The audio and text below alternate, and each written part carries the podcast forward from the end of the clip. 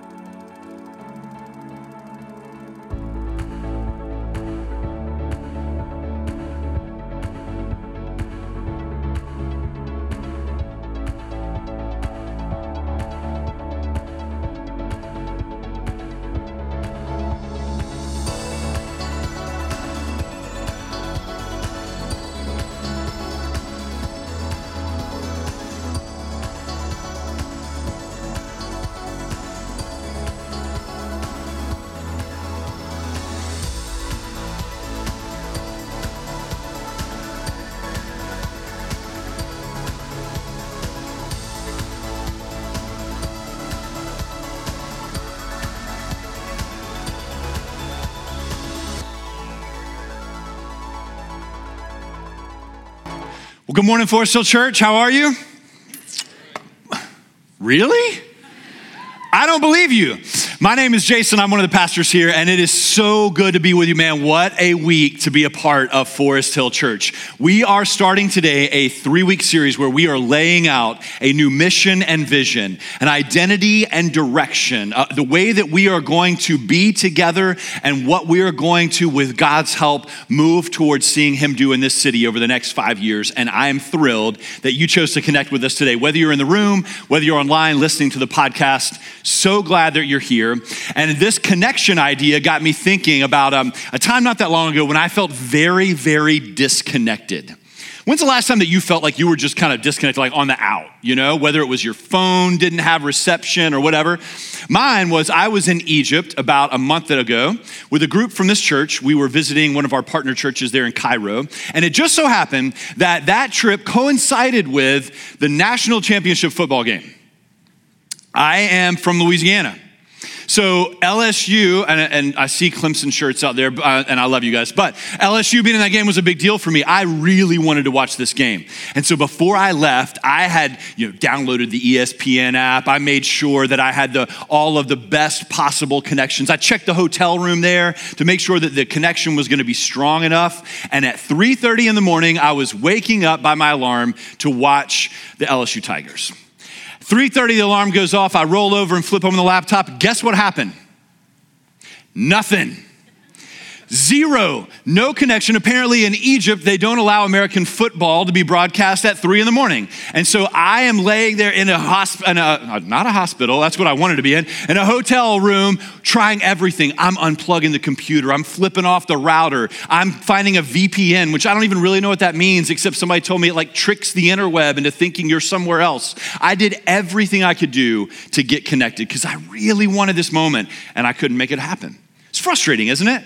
Like if you, you know, you've got Siri giving you directions to some place you've never been and all of a sudden Wi-Fi is out or your cellular thing's right and you're just lost. Like we hate, it feels wrong in the 21st century to not be able to connect when we want to, doesn't it?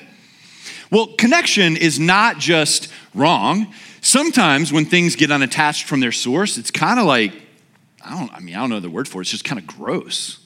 You know, like hair. When hair is attached to your head, and for many of you, you remember this day, but when hair stays attached to your head, it's a beautiful thing. I love to brush my little girl's hair and try to braid it, even though I am in the remedial stages of hair braiding for my five year old. But I love it's great. But when a hair gets unattached from where it's supposed to be, and you find it like in the drain, or wrapped around your finger because you were in the carpet, or like in your food, Come on, you, this is a tactile message. I'm trying to make sure you feel this, right? It's gross when things that are supposed to be attached somewhere aren't. Or fingernails, right? Exactly. I love when they're painted and filed and looking beautiful on your fingers, but not when they're in the couch cushions. Or if somebody, you know, have you ever been walking barefoot in the bathroom, you like get one of those little clippings on the bottom of your bare foot, right? It's disgusting. Things that are not attached where they're supposed to be get, get gross. But then there's the other kind of disconnection, like when a kid gets disconnected from their parents in a, in a moment or a season of rebellion or difficulty, when spouses are estranged, when a couple of friends you know, have had a falling out and trust is lost and, and you don't have that connection anymore. That's not just weird or gross or frustrating, it's, it's dangerous. Or whenever someone is disconnected from their heavenly father, their creator, when, when you see someone who's been designed, the image of God placed in them, God madly in love and passionately pursuing them, and yet they find themselves on the outside because of the sin and death that has separated all of us from God. In fact, the mission that He's been on to try to reconcile everyone, when we're on the disconnected side of that, that's deadly. And I've been there. And everybody in this room, you either are there or you've been there too. Because we start out in this life disconnected from our source. And so when we think about the danger of being disconnected, it, really starts to paint a picture that we need to overcome. Now, the other side of that are those stories, those moments when something that was uh, separated suddenly gets reattached where it belongs, right? And we love those stories. We love whenever, um, whether it's a Netflix movie or something that you've seen in a real life relationship, when, when a couple gets back together and they kiss under the bridge and it's all beautiful. We love that stuff. Or when, um, when the kid finally comes home. Or when a soldier who's been off uh, in a distant land comes back and is reattached to their family, man, that makes all of us cry when we see that stuff, right? We love the beauty of connection where we're supposed to be. That's been God's purpose all along. In fact, he tells us that one day, he is, although we are experiencing this side of eternity, a world that is disconnected from him and from each other, that one day he will bring history to a close, this chapter, and he'll start a new one that has all of us reconciled, the entire universe, back to where it was supposed to be. That's how the story ends. But right now, we got to deal with the place we find ourselves in this story.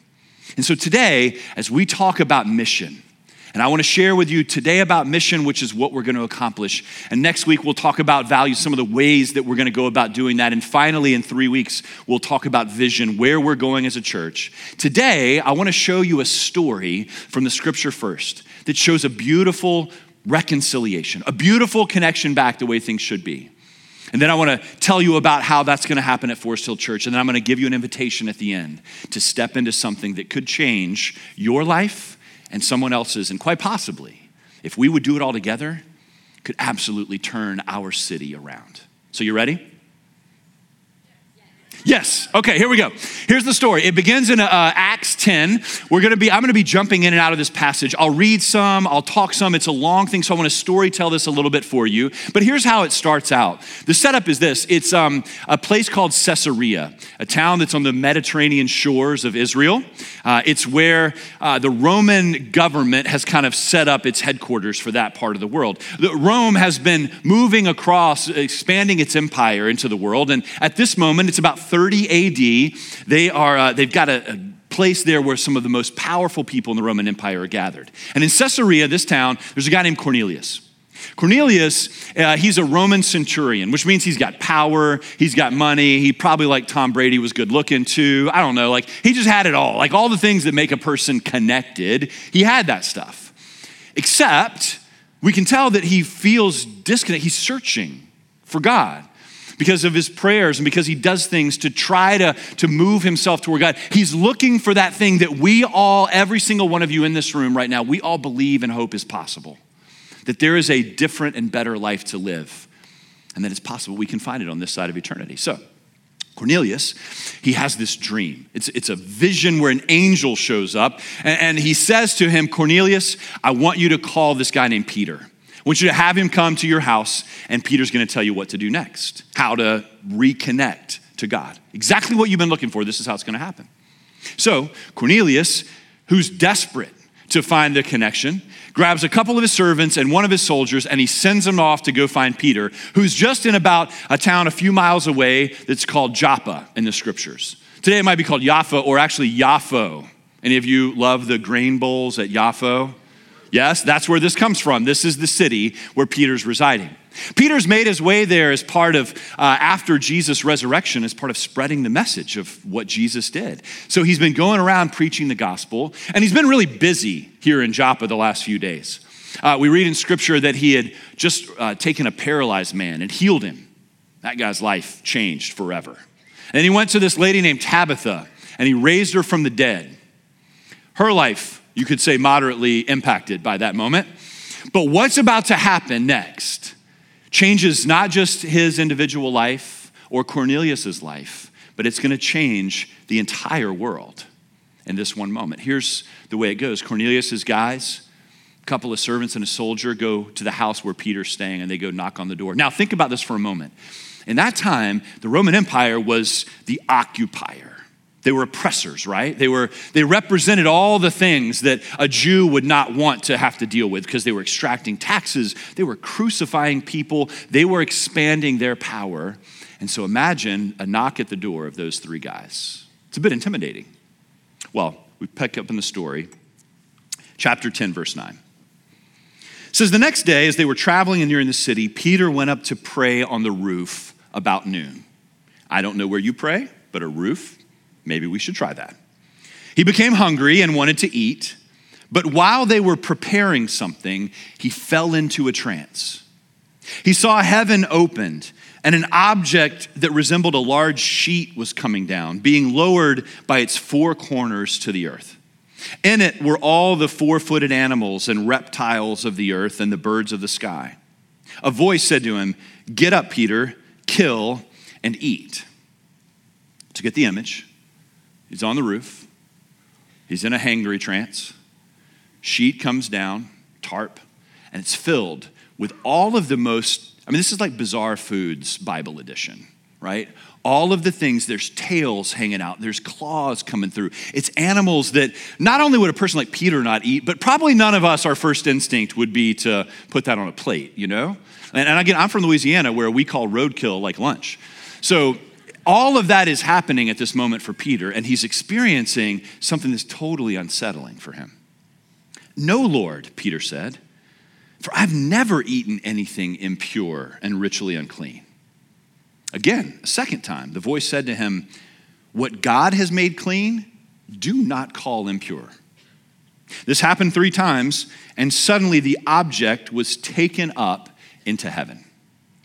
Now, if you know anything about the Jewish people, back then and now, there were very strict dietary laws that were a part of them staying in connection and communion with God. This was part of the way they were supposed to live. God had, when He first made the nation, had created them with all of these rules and regulations that were to help them be separate, to be different from the rest of the world because they were God's representative. And he was trying to show from the earliest days that I'm a different kind of God. So you're going to live in a way that we would call holy, unique, set apart, different for a purpose.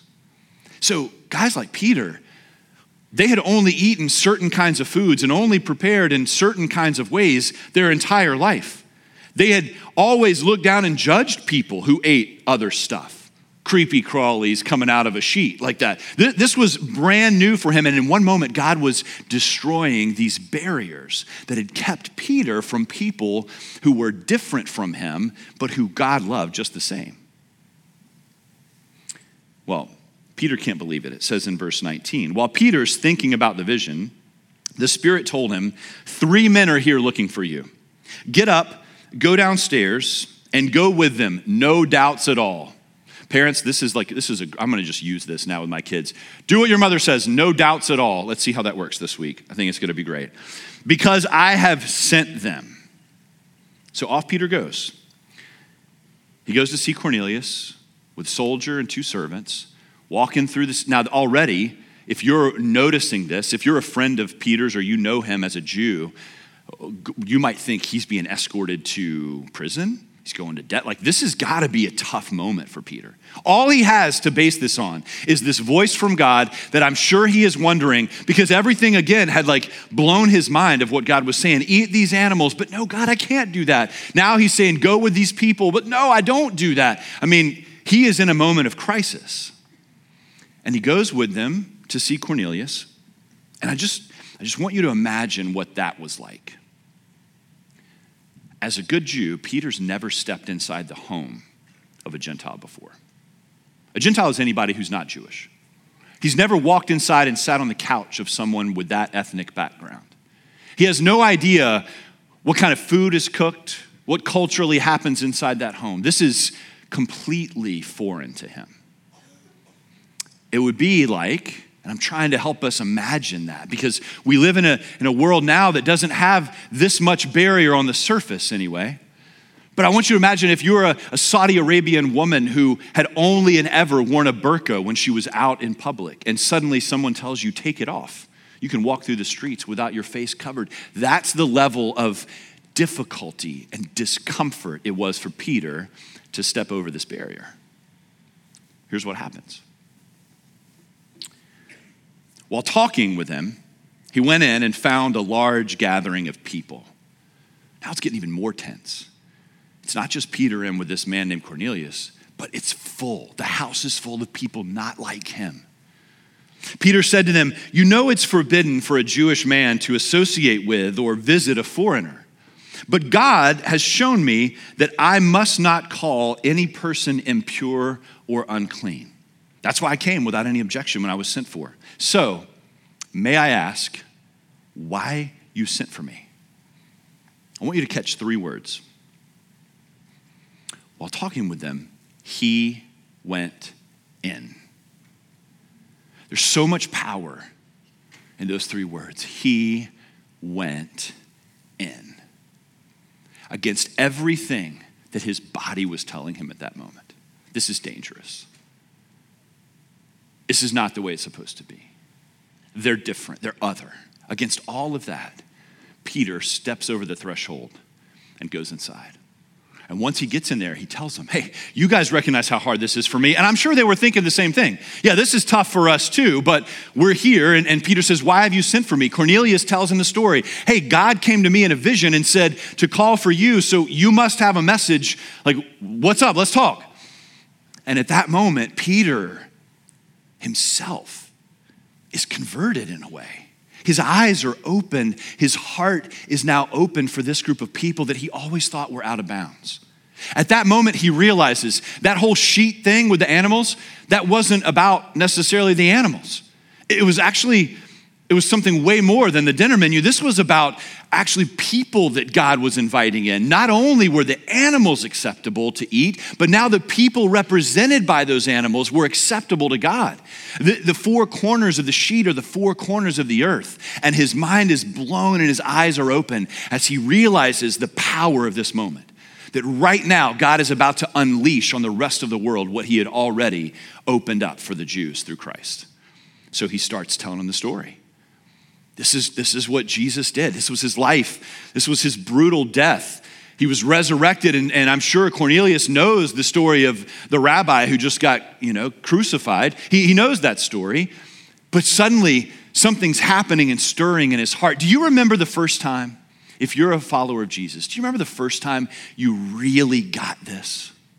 You really got that Jesus died for you.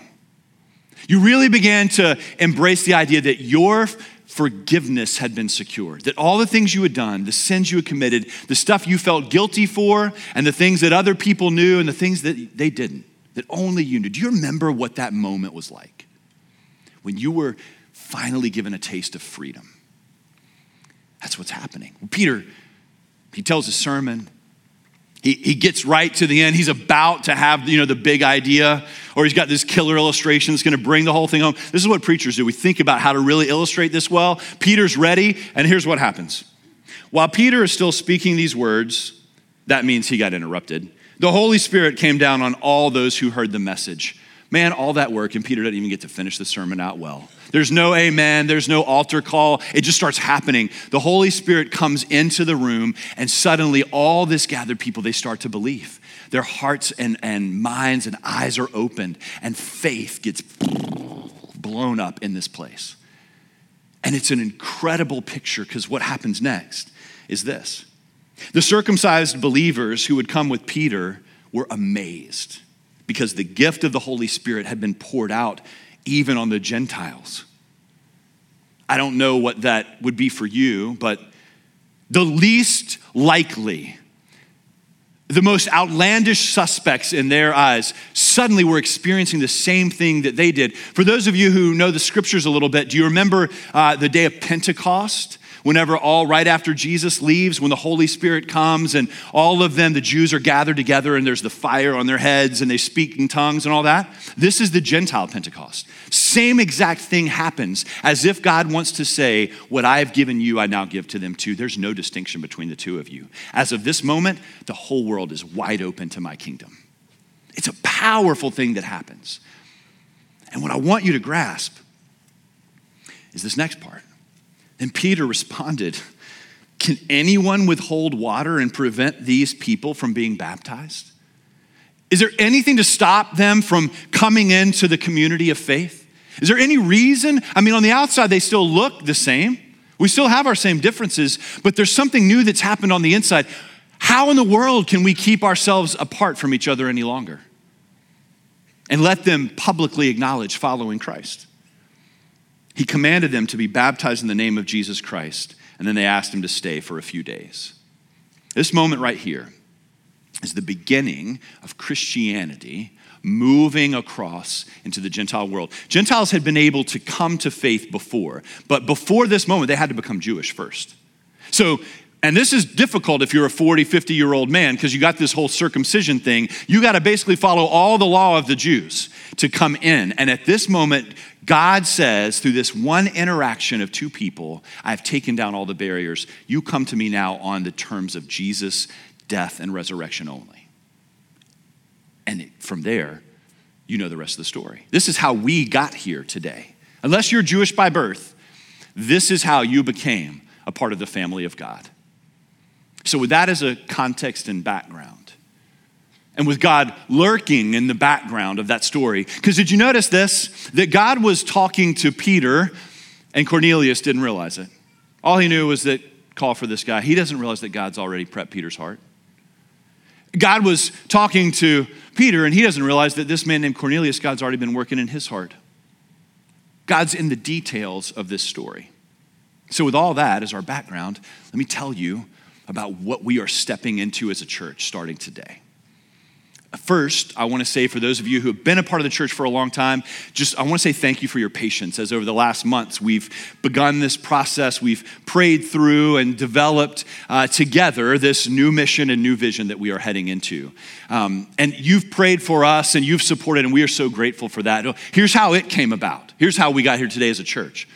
Several months ago, our council of elders, and that's the elected officers of the church who are their, their spiritual leaders to oversee the government and the vision of the church, they said, Hey, we want you to go and, and get a mission and vision to take us into the future. And so our leadership began this process of uh, engaging a wide and large group of people from our staff.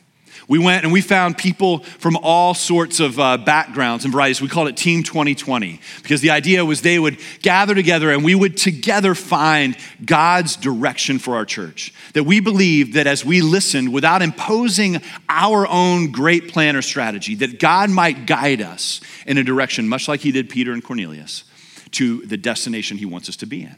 And so we got people that were black and white and Latino. We got male and female, married and not some who had been in ministry a long time and, and some who were just starting out, people who were um, female and male, generational, older and younger.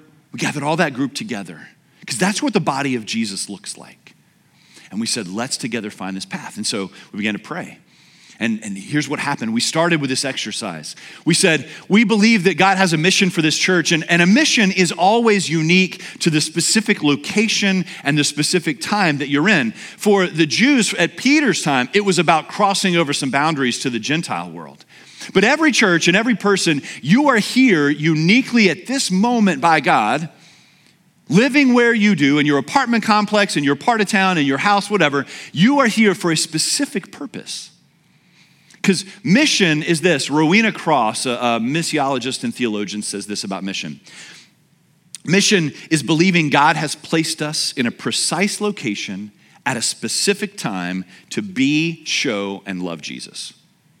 Specific location, exact time to be, show, and love Jesus. That's what we're all after. So this team 2020, we said, all right, what's our, what's our time like? What's this geography like? And here's what we found out. And, and if you have been in Charlotte for a while, you know this. If you recently moved here and you've only read like Chamber of Commerce material, this may surprise you. But, but Charlotte is a richly diverse but deeply divided city. It has been for all of its history. It's divided across all of the lines that you could think of demographics, generational, ethnicity, socioeconomics, education level, all of that is a part of our city. We were also rapidly growing, something like 60 people a day move into the Charlotte area, but increasingly isolated. Have you heard of this thing that we have now called lifestyle enclaves? Like that's the new sort of neighborhood. Basically, you gather people together who all think and do the same thing, and you put them in a spot of town and put a fence around it, and we're good. We're safe, and this is great.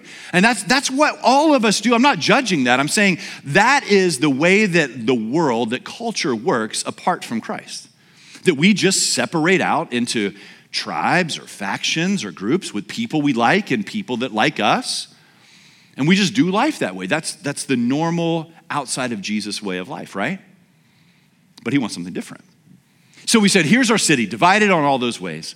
Um, and, and then the church, honestly, we're like in the buckle of the Bible Belt, you know?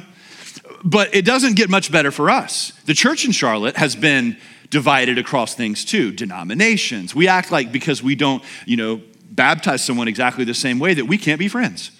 It's really kind of unflattering. It's embarrassing. We're divided by parts of town. Uh, we're either in competition with each other or we're playing like church solitaire. And we've lived this life that is exactly opposite to what I just described to you as God's design for people.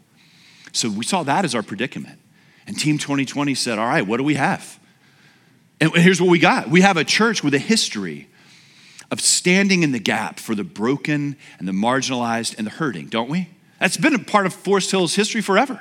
Many of you have been here for a long time and you've engaged in that. You've served in groups, you've been in partners around the city. You have actually been a part of seeing a change come for those who are broken. We were part of upward mobility, all kinds of things that we've been in our legacy, in our DNA is to say we don't believe that faith just stays in here, it has an expression that moves out.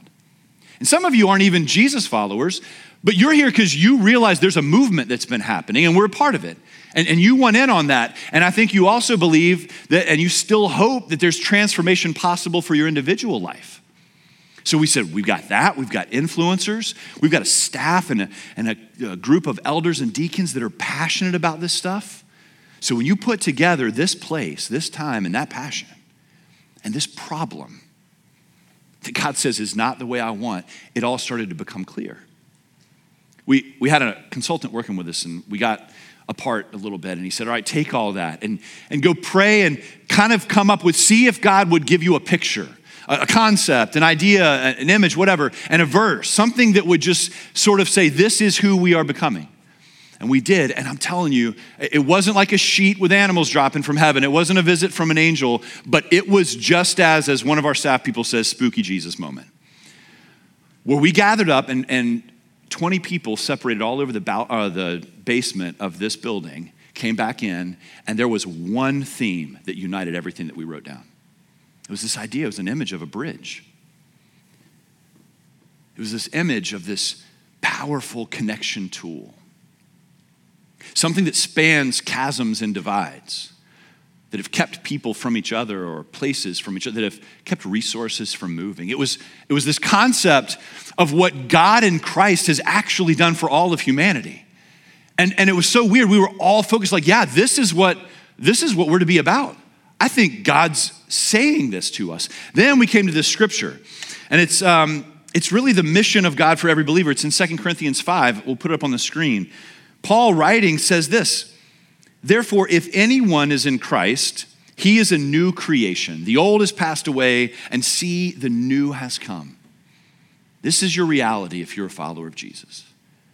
And if you're not yet, this is what's offered new. No more guilt. No more separation from your Maker. New creation. It says, everything is from God who has reconciled us to himself through Christ and then given us the ministry of reconciliation. That is, in Christ, God was reconciling the world to himself. God was doing the work, just like with Peter and Cornelius, not counting their trespasses or sins against them. And he's committed the message of reconciliation to us. This is what's so crazy. I don't often want to like challenge or question God's wisdom, you know, uh, especially not publicly. But but sometimes I wonder, like God, your plan for spreading this message and invitation to the entire world is me and you. Like our flawed, broken, st- I mean, all of the things that are wrong with us, fearful, like that's the best plan you had for how to get this word out? And his answer is, yep.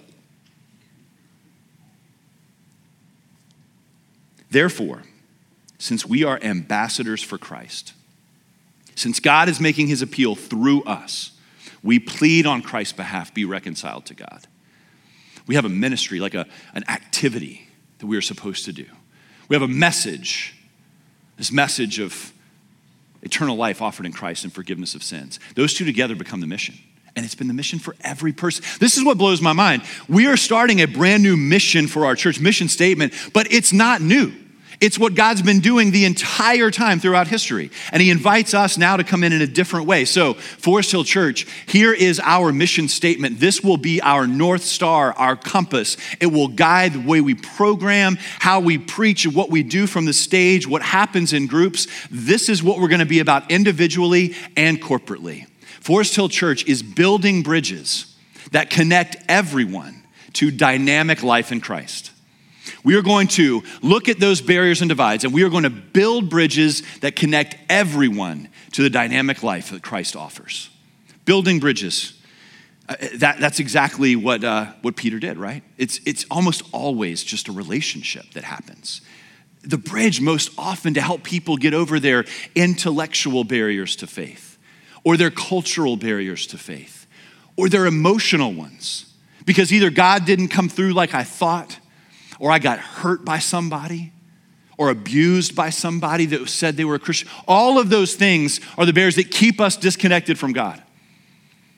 And what we're going to do is build a path over those so that folks can come in and hear this message. But, but building a bridge works two ways.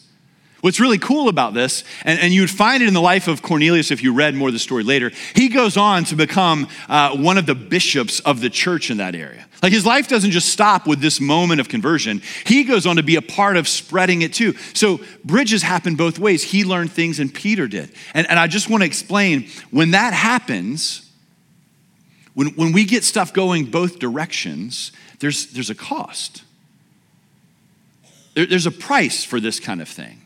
And I want to show you an example. See, we've been kind of doing this as a church for a while, um, under the surface a little bit. It's part of who we are. But at our NODA campus, um, well, I want to show you a TikTok video. And I know you're going to say, like, oh my gosh, that's so silly. And it's only eight seconds long, but, but there's so much packed into this image that I want you to take a look at and see if you can notice God in the details.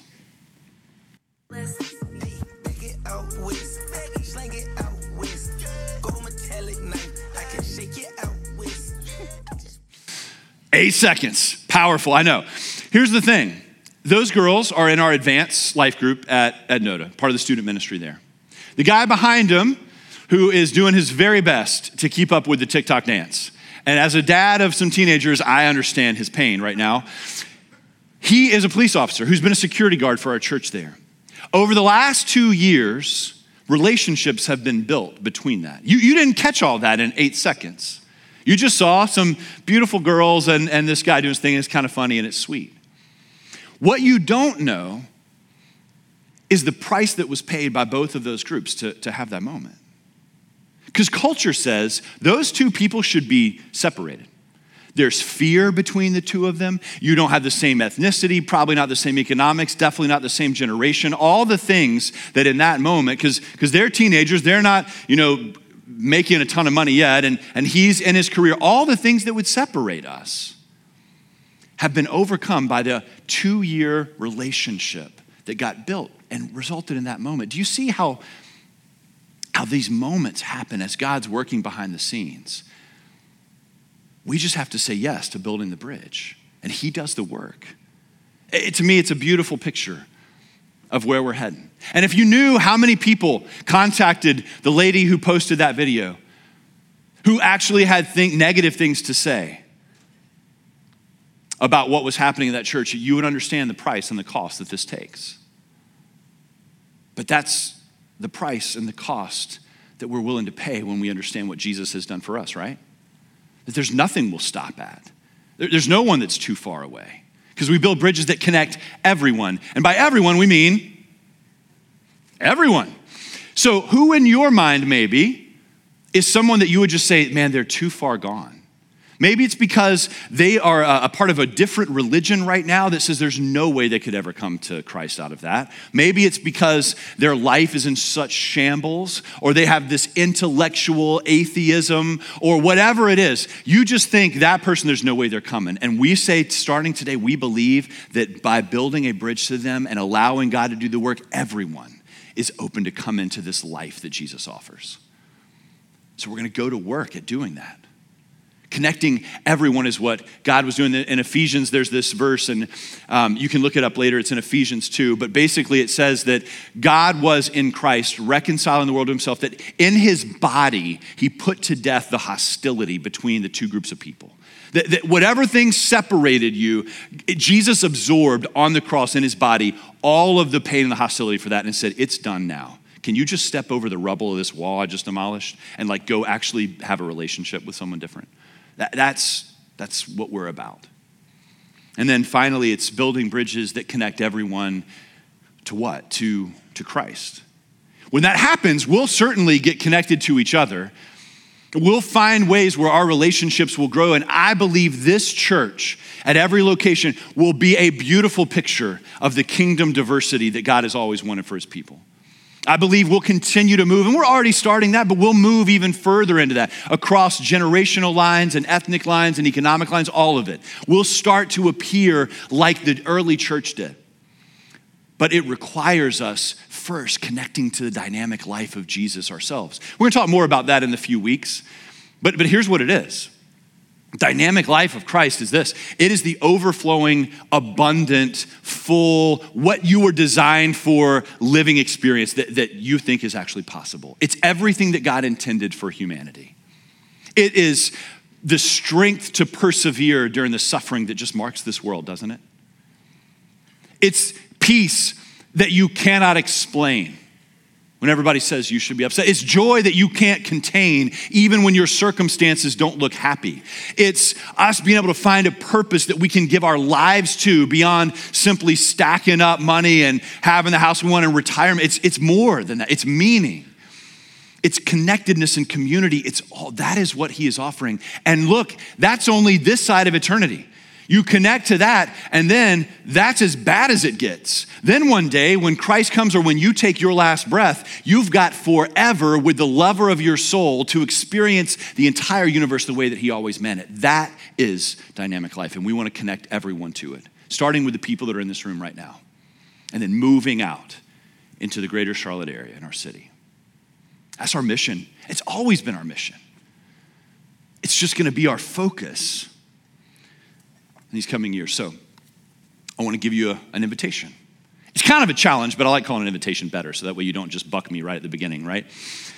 Here it is. This year, would you, and I don't want you to say yes yet, I, I want you to think about it because there's a cost.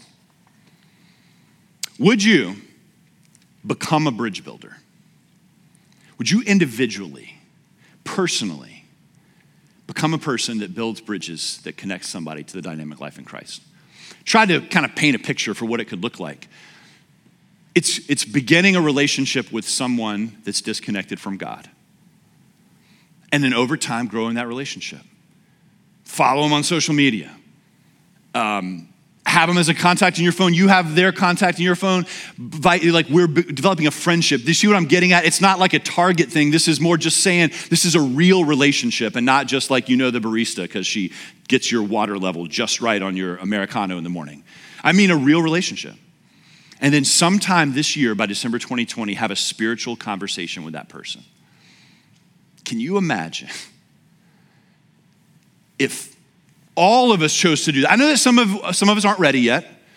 Some of us would feel like, I, I just can't. But what if every single one of us did that this year? Can you imagine what might take place in, the li- in your life? As you and I, like Peter, had the courage to step into something that we felt like, I don't know how this is going to work out. And God shows up because He's already in the details, working both sides of the bridge that you've been building. In just a few moments, we're going to have baptisms. And across all of Forest Hill campuses today, we're doing baptisms where people are, just like Cornelius' house, publicly saying, I'm all in. Can you imagine next January or February if these waters were filled with people that today are living that disconnected life? Maybe it's you. Maybe right now you, you don't have enough to go. You're not sure about stepping into this thing that we're talking about. But what if over the course of this year, we had these baptismal pools filled up with people coming out of the water saying yes to following Jesus. And what if you, because of the investment you made this year, were the first person they grabbed and hugged when the water came out? And like your makeup's messed up, your shirt's all wet, but we're all crying and celebrating what God is. What if that could happen over the next year? Because we simply say yes to what God is asking. That's our challenge, church. It's where we're, who we're becoming, and it's where we're going. Next week, I'm going to talk to you a little bit more about how we'll do that. And then the following week, in this vision, uh, vision sermon, we're going to talk about where we're going to go over the next five years. And then we're going to get together on March 11th in this room, every campus joined, and we are going to throw a huge celebration party for a vision night where we are going to say yes to God together and we're going to watch what He does. It's going to be unbelievable, and you don't want to miss it. But for now, I just want to ask you to consider this big idea. Because God wants everybody in. We will build bridges that connect everyone to dynamic life in Christ. Will you join me in prayer about that? Father, it's uh, your word, it's your mission. We're your church. This is your moment. I mean, it's all yours. We're yours. And Lord, I pray that as we consider what this might mean for each of us individually, that we would come to a new level of trust and intimacy with you as we step out and do some things that maybe aren't our habit right now. That you would just show up and we would have this experience of living our faith in a new way. Lord, I pray for those in this room that as even as I talked and as we read scripture, God, that find themselves still in that place that many of us were in, just totally disconnected from you and wondering if it's possible that we could ever be acceptable again. Even if our life looks good on the outside, God, we know deep down. I pray for those that you would begin here by helping them to see and connect to this invitation, Jesus, you offer of life and life forever. I pray that you would help us to have courage, that you'd give us inspiration and innovation to do this in a way that impacts our city, and that across uh, Forest Hill today, as people who are stepping out of these waters and being baptized, as they come out, that they would be absolutely in awe of the fact that they, like a Roman centurion 2,000 years ago, chosen by you for this very moment, that you love them God, help us all to experience that now. I pray this, Jesus, in your beautiful and resurrected name. Amen.